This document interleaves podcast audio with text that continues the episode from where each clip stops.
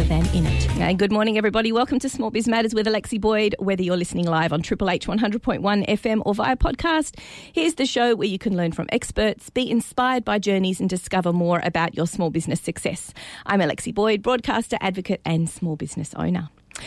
Now, today we're talking all about how to get started and how to get help when you get started.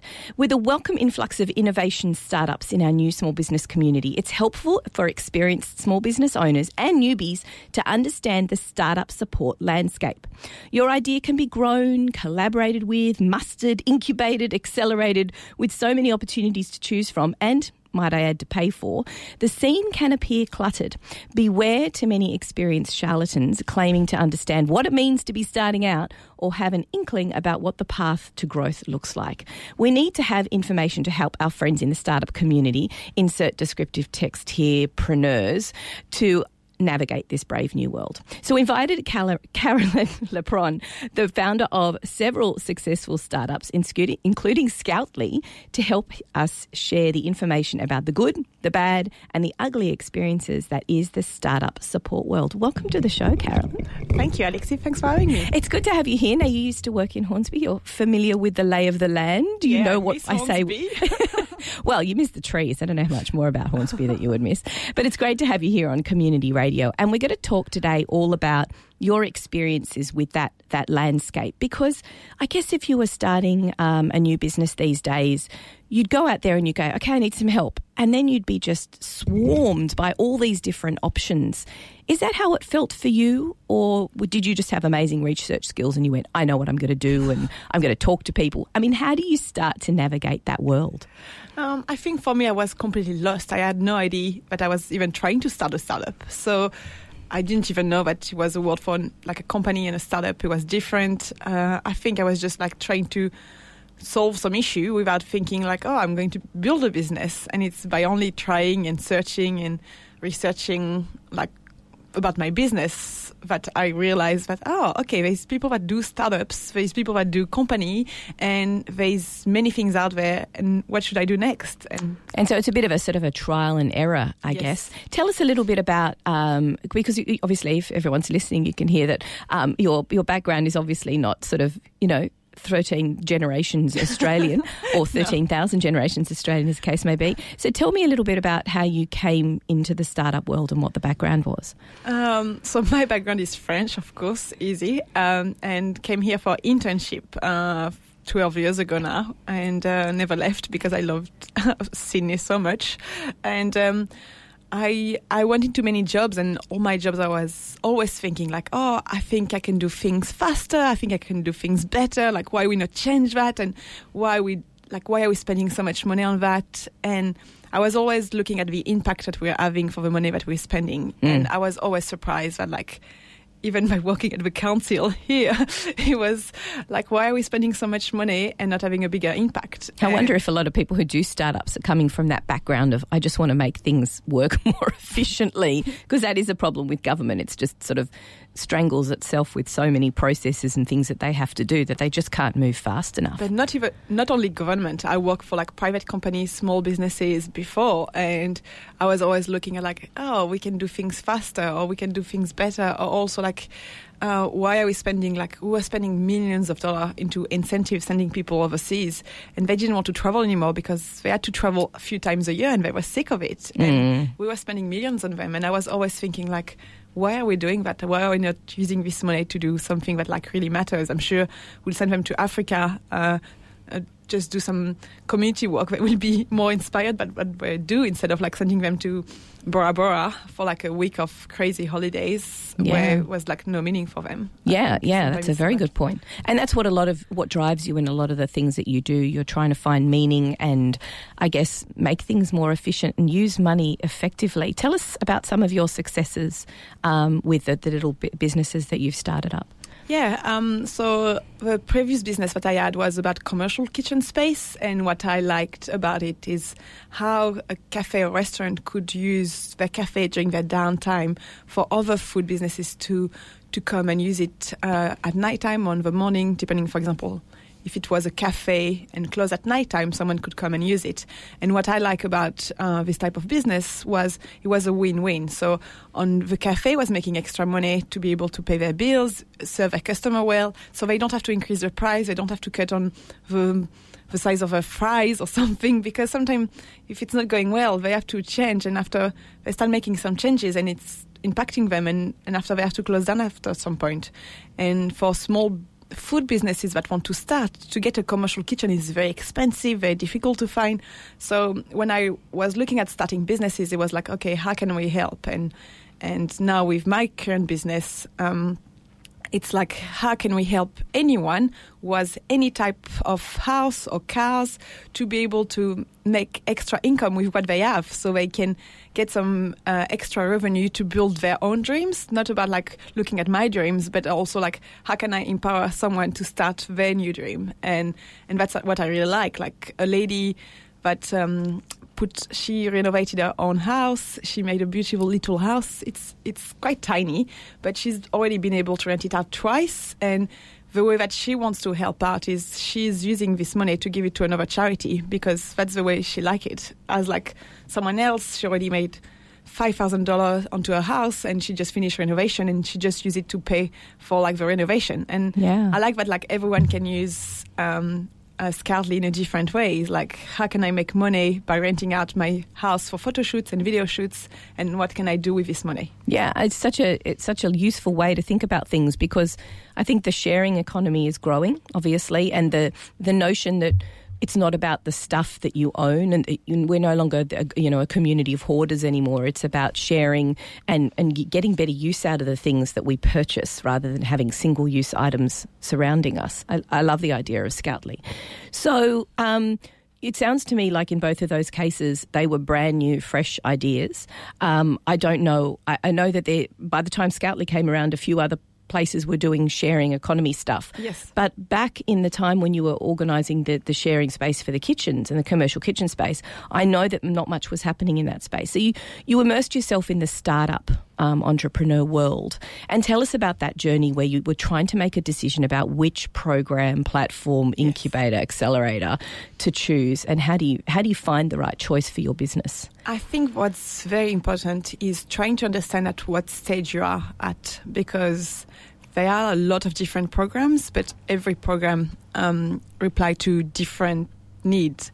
So the first program that I did uh, was when I had no idea of how to start a business, what to do to even launch a business, and. Um, I, I did a program called the Founder Institute. So it's a program that's been created in San Francisco, and they have like chapter in everywhere around the world. And what's interesting is um, you can when you do their class, you you meet once a week for like a few hours, like on a, I think it was a Tuesday night for a few hours, and they they really teach you in three months how to do all the important steps. And the most important idea is they test your ID and ask you to change your ID. And they ask you to come with, instead of having only one ID, they ask you to come with three IDs and to push three IDs for two weeks and test it on many people around you. Because what I can see as like a big issue for many entrepreneurs is they stuck with one ID and they think it's the best, but they forgot to check if it's a good idea. and uh, and sometimes we run for years on like thinking that it was a good idea, and and many people.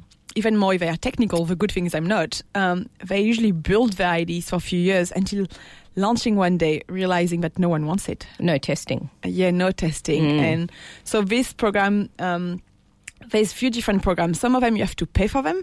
Some of them they pay you to do it. So that's uh, like so that's why the program are very different. But what you have to know as well is most of the time they don't want the same. So the program that you have to pay for it is like usually you have an ID. You're still working full time probably or part time or don't work if you can but um, they give you probably like 20 or 30 hours of homework every week and they ask you to test your IDs and, and they push you to do things that like I will have never thought like for example like reaching out to CEO of company that already closed down that was similar to your IDs in other countries.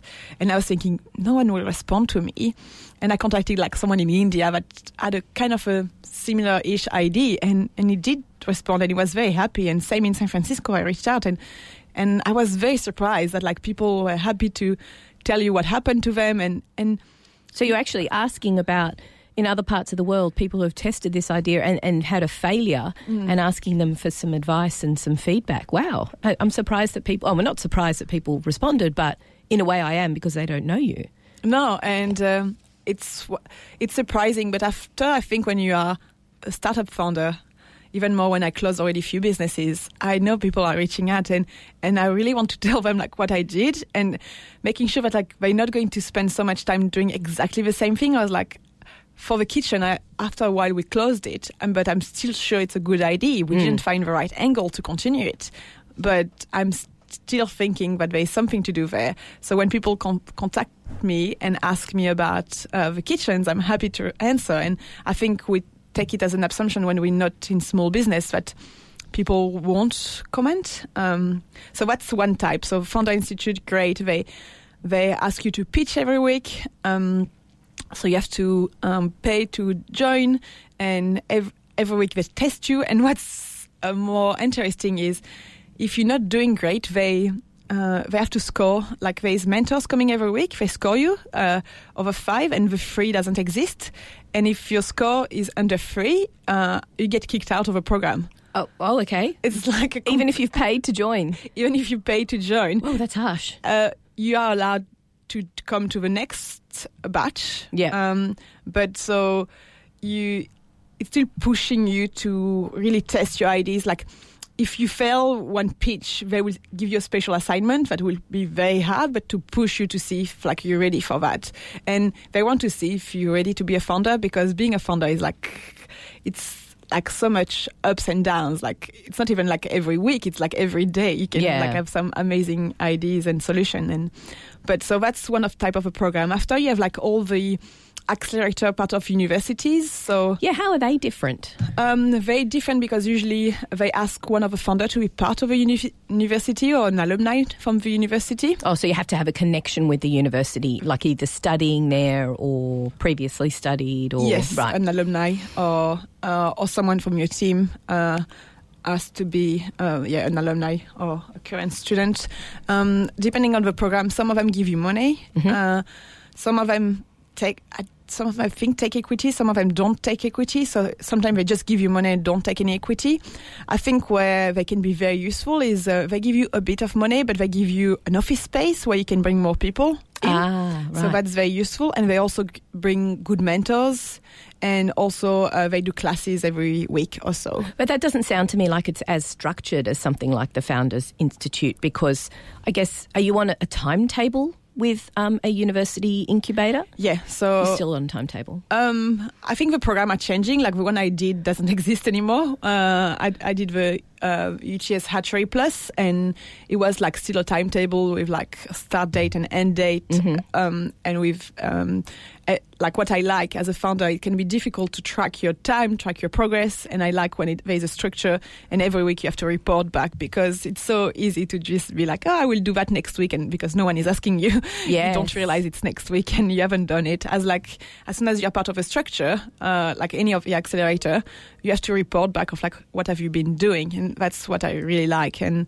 so there's the after like there's this university accelerator, and there's like a third type, or there's many of them, but the last big type that I think are also um, big accelerator program like StartMate, Muru-D, Skalata program, where they much more competitive. Like it's like between 200 to 500 applicants, and they only take 10 to 20. Right. But they give you between sti- sixty thousand to hundred thousand dollars, and for six to 10 percent equity. Yeah. So are they funded by venture capitalists who are then investing uh, maybe across the board in all of these programs in the hope that one of them is going to be a unicorn? Yeah, exactly. So Right. that's the aim. Um, some of them may have like some money from the government as well. Uh, some uh, there's some um, government grants about that, and some of them, yeah, it's just uh, sometimes it's like the advisor that will put their own money in. So. The good thing I didn't realize that is when the advisor are putting their money in, they really want you to succeed. I was like when I had to choose between StartMate and Muru-D before, I was thinking like Muru-D was part of Telstra. They, they, they just they closed down now, but um, I was thinking they were giving us more money. They're giving us very nice office at the middle of Hyde Park, and they had like uh, in-house staff. So because I was like thinking, oh, if they have more money and, and they have in-house staff, it's good. But at the same time, the issue is like they paid to be there. As like, for example, StartMate, they not paid. They want you to succeed, and they're putting their money in. Yeah. So I didn't realize that, like, of course, if people are putting their money in, they they really push you more than someone who is just paid to do the job. So there's so many levels that you need to research because it's not. Yes, you said there's some programs that you pay for Yeah. where you would have expectations of success, or at least having a you know a, a starting point at the, when you finish the program.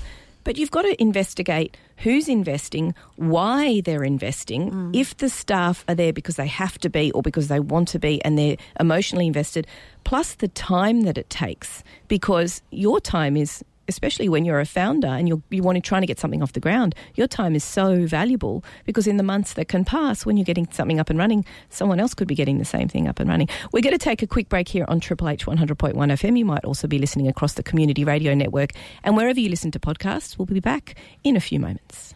I'm Dr. Nick Coatsworth, your Deputy Chief Medical Officer. Issues there. So we're back on Triple H 100.1 FM and we're speaking on Small Biz Matters with Caroline, who's been through quite a number of, um, I guess, machinations and versions of startups. And she has uh, built up and continued on with different startups along the way.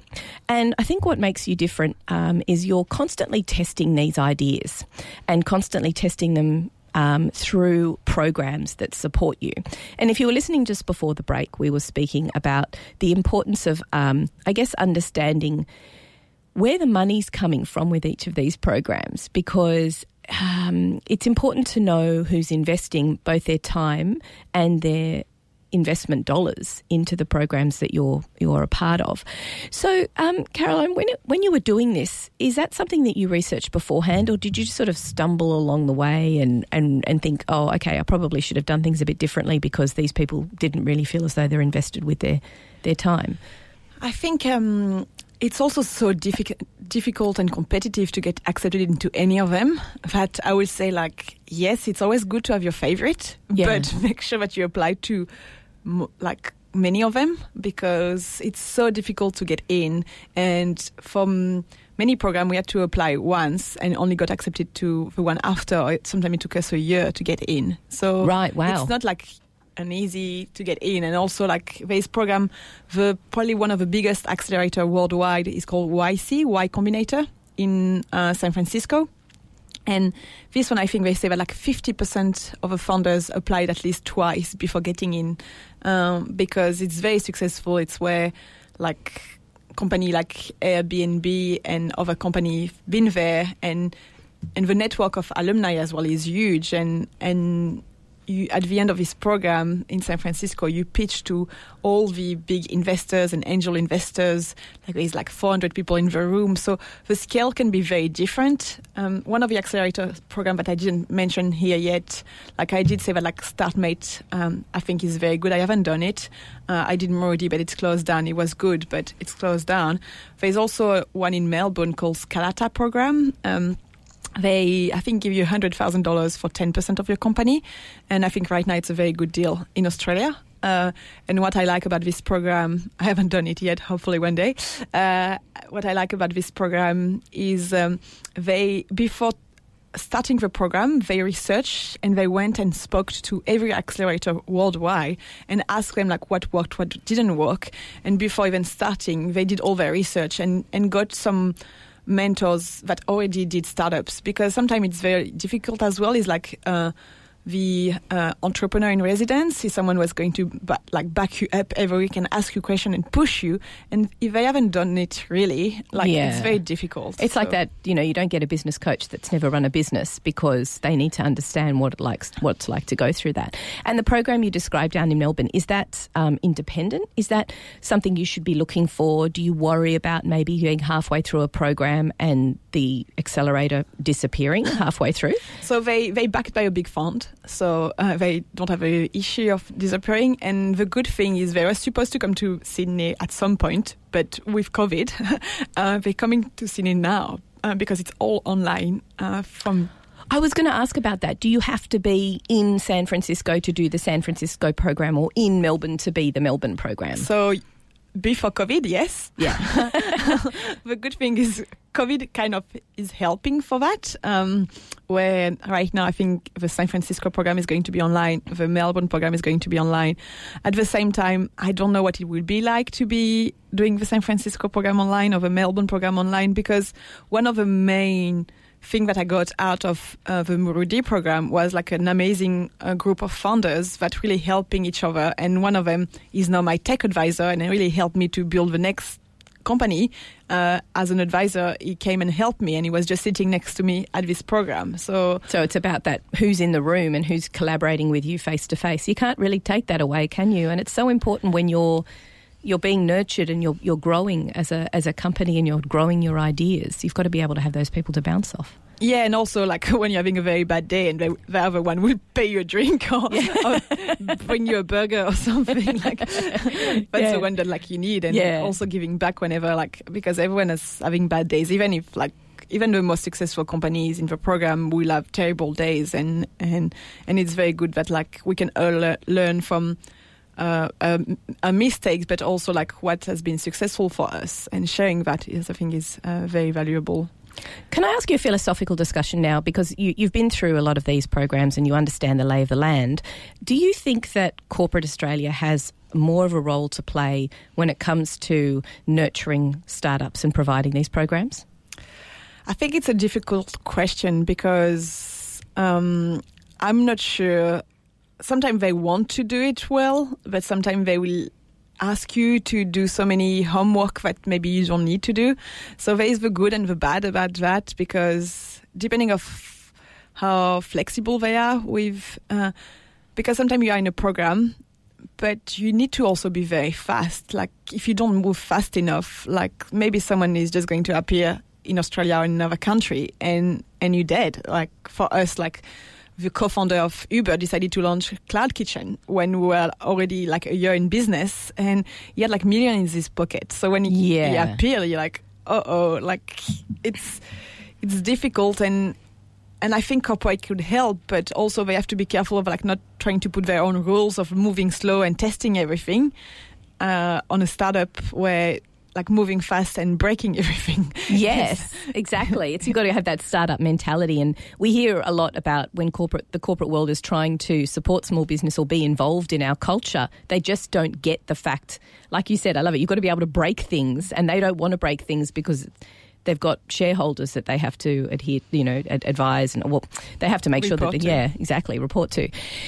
So yeah, that's an interesting that's an interesting angle on things. So tell me about what you should expect from any program whether you're paying for it, where you're paying for it with your time, uh, or you're involved as a student, or you're involved um, because someone is sponsoring you, for example. What are the different steps in these programs you should expect to go through? Like what what boxes do they tick? And maybe just before we go there, one more thing is there's also one program that's very good for depending on what you need. As soon as you big enough and you want to expand overseas, there's also a program called Austrade that do landing pads. Yes, and yes. I think that's very important because people don't know about it, and um, they what they provide is quite different. They provide like there is a landing pad in five different cities in the world, and it's more like when you you're usually supposed to go there. so let's see after COVID. But uh, there is one in San Francisco, one in Shanghai, I think, one in uh, Germany, and one in Israel. I think, and they help you with free office space plus mentorship overseas, and they give you access to their contact as well, to their portfolio companies or their uh, network. So I think that's also they don't take any money and they don't give you any money. The only thing that they give you is um, space and mentorship and advisors. Um, and you can also apply to have grants um, for your travel costs as well. I understand through Ausgrant, Oz, Austrade. Uh, yes, and there is also like a yeah the EMDG grant, like where you can get like fifty percent of most of your expenses reimbursed and things like this. So. We might actually, just as an aside note, we might bring someone on the program from Austrade to talk a little bit more about that program and how people can access it. But thank you so much for highlighting it. Um, so yeah, let's let's talk about the different things that you should expect to learn when you're on one of these accelerator slash incubator slash preneur programs. I'm going to call it a preneur program. I think the main thing that you get and you should get is a space like a desk. I will say like the desk and the cohort is probably like the we don't realize, but probably one of the most valuable thing because you can get your team together, you can get interns coming in, you can get, uh, you can start to have some team members, co-founders, maybe the first employees, because many of these programs give you money, so you can start spending a bit of money uh, employees. Um, I think uh, after the learning can be quite different, but uh, most of them will teach you um, like what to like what to do next, like where you're up to and what to do next. They will help you to pitch your startup. Uh, sometimes I feel like they want you to pitch before you even doing a startup, so it can be a bit tricky. But at the same time, you need to be able to tell like what they call like the elevator pitch. Then you need to be able to tell to someone in one minute like what you're doing and what's your plan. Um, Mhm. And I think that's important. Uh, but after from one accelerator to another, uh, the learning and and the teaching can be quite different. So I would say like the main thing is like you may get money, space, and a cohort would be like the main thing that you get. It's so interesting that you mentioned the space as being so important because we're hearing, you know, obviously, commercial rent is, is very much in the news at the moment with COVID, but there will be an evolution of what big cities like Sydney are doing with that space.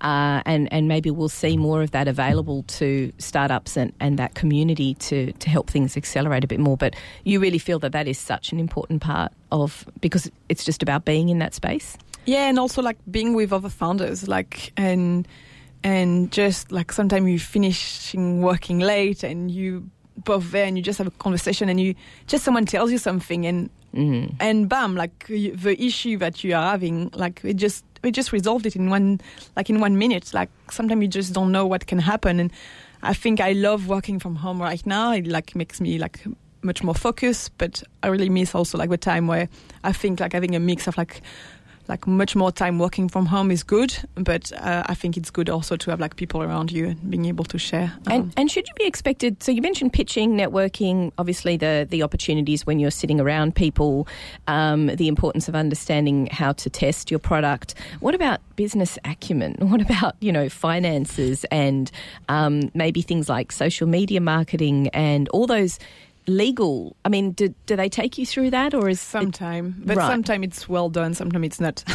uh, sometimes they ask, like for example, an accountant to come and teach you things. But the issue is like sometimes the accountant is just trying to tell you like how you can, like, buy their services and yeah, and and they're not really telling you like how to be agile with your accounting. Yes. And at the very beginning, like you don't make much money, you spend much more money. Like they they, I think we need like you startup accountants. You need people who have started up an accounting practice or a start, or a fintech to really understand what it's yeah, like. and like they and also making it super simple because I don't want like some graph that like are so difficult and I have no time to do it. Like give me like the basic of accounting that I need to do Mm-hmm. and like something that like that will help me to not have like 50 Excel spreadsheet and invoices and everything and like telling me like what's the basics. I think sometimes you just need the basics. Yeah. But also like and what like one of the comments that I made to many accelerators is good to have like someone teaching you like the like accounting one on one, great. But after I think it's good that they sit down with every business and explain you how to put it in practice. Same for um, social media marketing and things like this because sometimes they show you like scenario and case study. Look, we made like a million dollar by doing this and this and this, and after you look at your business and there's like there's no way that you can Yeah. replicate that on your business. Yeah, So- it's not relevant to what I'm doing. and sometimes you just feel like you're wasting some time. So it's very difficult as a small startup business, start, startup founder to know like what should you do next, like what's next, and and I think sometimes so having someone that's not here to make money, that's here to help, and that really show you like the five next point that you should do with your Mm. business could be very very useful. Yeah, it's it's that whole thing about you know an accountant doesn't necessarily make a good teacher, doesn't necessarily make a good practitioner. So you've got to find those those right people, and I guess you should have those expectations of. Um, an incubator or an accelerator or a startup program to be able to do that for you and deliver that information. So you mentioned um, One other thing that I also uh, want to add is some of the accelerator also send you, like with Muru-D, they send us for one week in San Francisco, and they also open all their network over there, and also to just be able to go to the offices of like DocuSign and to go to the office of like. Um, like we went and visited Airbnb office. Like I think Ooh. that's just open your eyes and be like, wow, like you really go to like the next world, but also you realize that like sometimes you speak to founders of huge company, and they're just like normal people, and you know, like so many times we feel like oh they special or this or that, but no, you meet them and you're like. The no. celebrities of the startup world. Yeah, but they're just normal, and and and the offices is like full of cool people, but like and and there's some weird people and everything. but Caroline, I'm beginning to think you should start up a startup program because with all this knowledge that you have about what works and what doesn't work and what works for some and what works for others, um, I think that's your your future. if I fail this company, maybe I think about it. Yeah, exactly. Hopefully, this one uh, this one is starting well, and I think I can use all my knowledge now to really have uh, Skoutli being successful. But that's the journey of a preneur, isn't it? It's yeah. about um, testing and trying things, and this doesn't work, but knowing, recognizing when something is when you're flogging a dead horse. Do do the programs help you recognize that as well? It's almost like succession planning for startups. Do they help you recognize when something's just not working? It's difficult. It's like trying to tell a mom that the baby is ugly. Like like they can try to tell you, but like as a mom, you don't want to listen. Like yeah. sometimes they're like, you're not doing the right thing. But you know, many of a startup that's like imagine I don't know if you use Slack, but Slack when they started, they were doing business game, like they were doing like computer games, like mm-hmm. they were, and and it's just like they created Slack to speak between them to build games. They didn't start by creating that. And, and, like, the, and the founder of GoCardless started it because he was sick of he wanted to split bills when he went to restaurants with his friends. It, sometimes it's the simplest things, isn't yeah, it? Yeah, and and sometimes if you tell someone like that's a bad idea, they will never arrive to the next point. So and, and sometimes ideas that seem like stupid. Like I met someone who like met the founder of Snapchat, and when he showed him the idea, he was like telling him, "And so, what's the business model? and what are you doing?" and he was like, "There is no business there." But finally, everyone heard about Snapchat after like what did they become or not. But and like, now we've got a household name. How how scary! Um, We're going to take another break here on Small Biz Matters, and when we come back, uh, I want to talk to you about choosing the right program depending on what industry you're in, and is there a, is there a silver bullet for people who are who are trying to achieve the perfect startup program? You're listening to Triple H 100.1 FM and Small Biz Matters. We'll be back after this people presenting and some great opportunities to network online as well. So I highly recommend them. So, today we are talking all about the startup world, what it's like to be immersed in that space, to be a founder. Um, as Caroline described before the break, we've got Caroline here from Skoutli talking all about what it's like to begin a business and go through each of these programs in detail. Now, Caroline, I want to ask you does it depend on what type of business you have as to the startup program that you should be doing and how to choose one? Yeah, I think um, it's very important, even more when you grow a bit, to really pick. Uh, I spoke with some that are very generalist because I've been in marketplaces and I haven't been uh, specialized. But for example, if you are specialized in deep tech or um, in biotech or in education like edutech or any type of different, like very specific business, there's different accelerator program that exist, and I will really recommend to look at them because if they specialize in your field, they can really help you much more uh, about like trying to like achieve what you want to do. There is one called the Remarkable Remarkable program, and it's all about inclusive tech and and and if you're trying to go with an inclusive ID to some of the tech accelerator, they they're not really interested. Like many of them will look at like how much money can you make and how quickly can you make it. What do you mean by inclusive tech? Uh, it can be anything about like. Uh, uh, that can be around disability and um, how can you make um, um, life um, for small community better in mm. different ways. So I was just looking at their page and there's like how how they created like um, someone created like a robot to help people that cannot go to school or like there's different type of tech that you can create mm. um, uh, for helping some uh, specific people and i think sometimes when you really you're really passionate about an idea, uh, it's very important to find the people that are ready to support you. Because if you're asking, like I love when people say, like if you're asking like a um, a fish to uh, climb a tree, it's not possible. So trying to find like the right help for your startup can also be very beneficial. Sometimes it can take time, but sometimes it doesn't have to be an accelerator. It can be also like um, right now what I did is like uh, for this business, I I was thinking like, okay, I will start very quickly. Like I launch a very ugly website just to see if there is any any need, but it's also like testing testing it very quickly because I've done the mistake of spending too much time flooding a dead horse. Like I spent two and a half years on my previous one, and I was like, I don't want to do the same. I want to launch quickly, see if there is any traction, and if there is any traction, I will make it better. And after, like, you can go to an accelerator program, but sometimes you don't get in, and but you can still like. Um, some of my friends recommended me like why you don't do like friends and family? And i was like i don't have rich friends but that can just give me money. And Mm. but you don't also need to have rich friends. Like uh, everyone can give you like $2000 $5000 there is like some very simple like uh, a, there's something called a safe note that you can do and you just like write a piece of paper. You you can ask your accountant but you you you- there's everything online that you don't really need a lawyer, so you can make it very simple and get a bit of money to go to the next step. And Oh, after, right. when you are to the next step, it's much easier to get into this accelerator. It's much easier to get much more money. But sometimes we so focus on like I know so many people that spend months on trying to get into every accelerator and never get in and don't move forward. As like you could have maybe asked for a bit of money around you, and and Get you have started. to be, and you have to be c- clear with like for me it was friends family and i asked on my linkedin and some people just came out of nowhere. I didn't know where they're coming from. I just raised a bit of money. But uh, i've been clear with them. I was like you know there is like 99% of chance that you will fail and i will not give you even money back. You have to be clear with them But- Yes.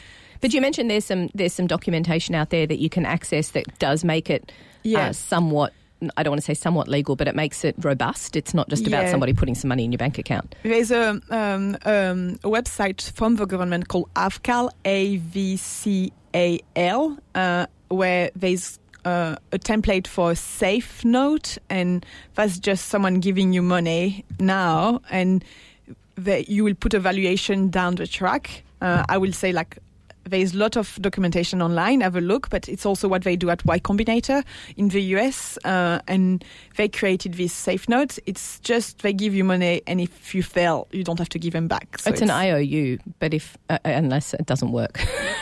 yeah, IOU, but not if this idea doesn't work, kind of thing. Yeah. So um, I think it's also a great idea is to sometimes just be able to start your business, and uh, sometimes you have a money. Like if you have a bit of money and you can put it in your own business, great. But if you do like me and try to go from one business to another, and you don't have any more money to spend on, uh, you can also like try to get from friends and family, and at some point you may.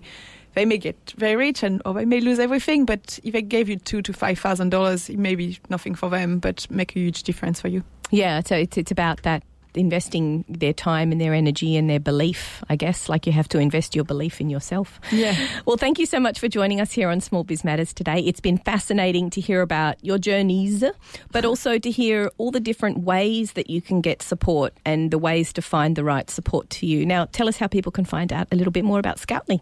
Uh, so Skoutli is just online, uh, com. And yeah, please list your house, your cars, your boats, so they can be rented out for photo shoots and video shoots. Fantastic. Thank you so much for joining us once again. Now, today, if you've missed any of today's program, you can catch up via smallbizmatters.com.au. We're now up to 170 podcasts just like this one. So much valuable small business education. Share it, subscribe it, and if you're enjoying listening to it, please give us a little bit of a, a rating on iTunes. That always really helps. So, next week we've got another couple of great guests joining us on the program. We're going to talk about JobKeeper 2.0. We've got Nicole Lynch coming on the program from Stream Streamline uh, Accounting. No, not Streamline Accounting, Streamline Advisors. And she's a fantastic bookkeeper. She's actually um, in the running for, for um, Women in Finance Awards, Bookkeeper of the Year, which is very exciting for her. But more importantly, she really knows her stuff when it comes to JobKeeper. and we're going to try and unpack it after they've given us two point what are we up two point six nine or something version, but we will unpack it for you next week. Plus, we've got another really interesting founder. We've got Eric, who is the founder of Swoop Aero. He was formerly uh, a US, not a US, an Australian Navy pilot, and he now um, has started up a business working with drone technology to deliver medical supplies for the third world. He's going to take us through his story. So, thanks everyone for joining me here on Small Biz Matters in Triple H 100.1 FM. As you heard, we'll be having next week with another couple of great guests. I hope you all have a lovely week.